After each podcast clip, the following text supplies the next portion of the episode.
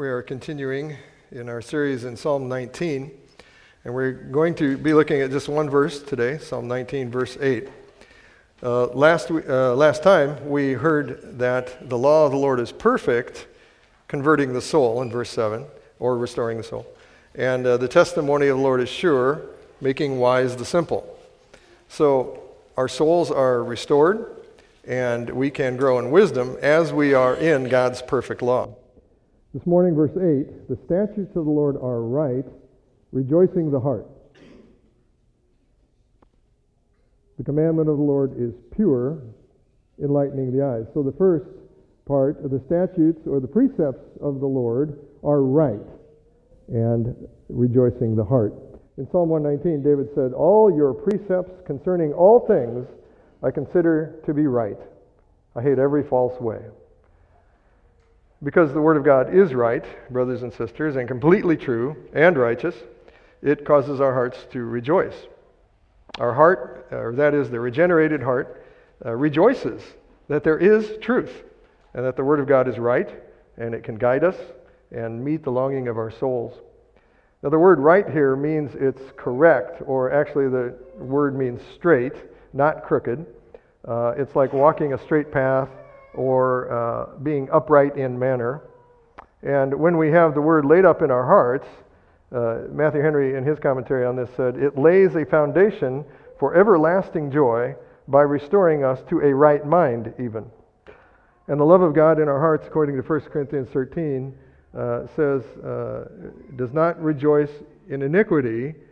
So the love of God causes us to rejoice, to hate iniquity, uh, but we rejoice in the truth.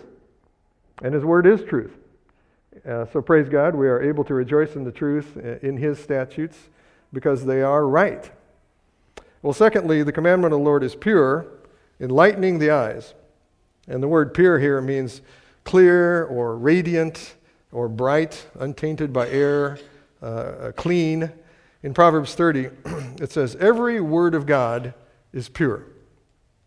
And Psalm 12 says, The words of the Lord are pure words, like silver tried in a furnace of earth, purified seven times. So the picture back then was uh, that was a picture of purity.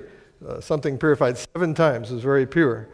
And so the words of the Lord are pure words, like silver tried in a furnace of earth, purified seven times. 1 Peter 2 uh, commands us, really, as newborn babes, desire the pure milk of the word, that you may grow thereby. So we grow by having the pure milk of the word uh, growing in us. Matthew Henry said, The commandment of the Lord is the ordinary means which the Spirit uses to enlighten the eyes.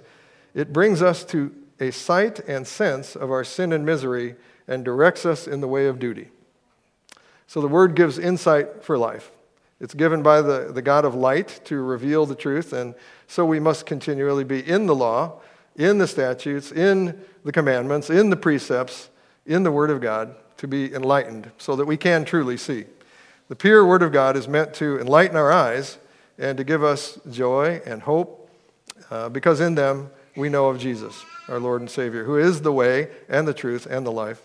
In Ephesians 1, Paul prayed this that the God of our Lord Jesus Christ, the Father of glory, may give you the spirit wisdom and revelation in the knowledge of Him, the eyes of your understanding or your hearts being enlightened, that you may know what is the hope of his calling, what are the riches of the glory of his inheritance in the saints, and what is the exceeding greatness of his power toward us who believe. And so, as we partake of this communion meal uh, this morning, let's rejoice that we have the Word of God and that the statutes of the Lord are right and that the commandment of the Lord is pure, enlightening the eyes. And in His Word, we know of the Lord Jesus Christ, who uh, is righteous and holy and who sacrificed himself. Let's pray. Father in heaven, we rejoice that we have your statutes to give us joy because they are right and they are true. And your commandments are pure, and so they enlighten our eyes and they reveal the truth in Jesus Christ.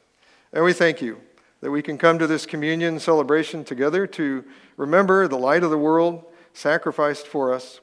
And we pray that you would give us the spirit of wisdom and revelation in the knowledge of our Lord Jesus Christ, even now that the eyes of our hearts would be enlightened to see him, and that in him we would rejoice in the hope of his calling, the riches of his glory, and the exceeding greatness of his power.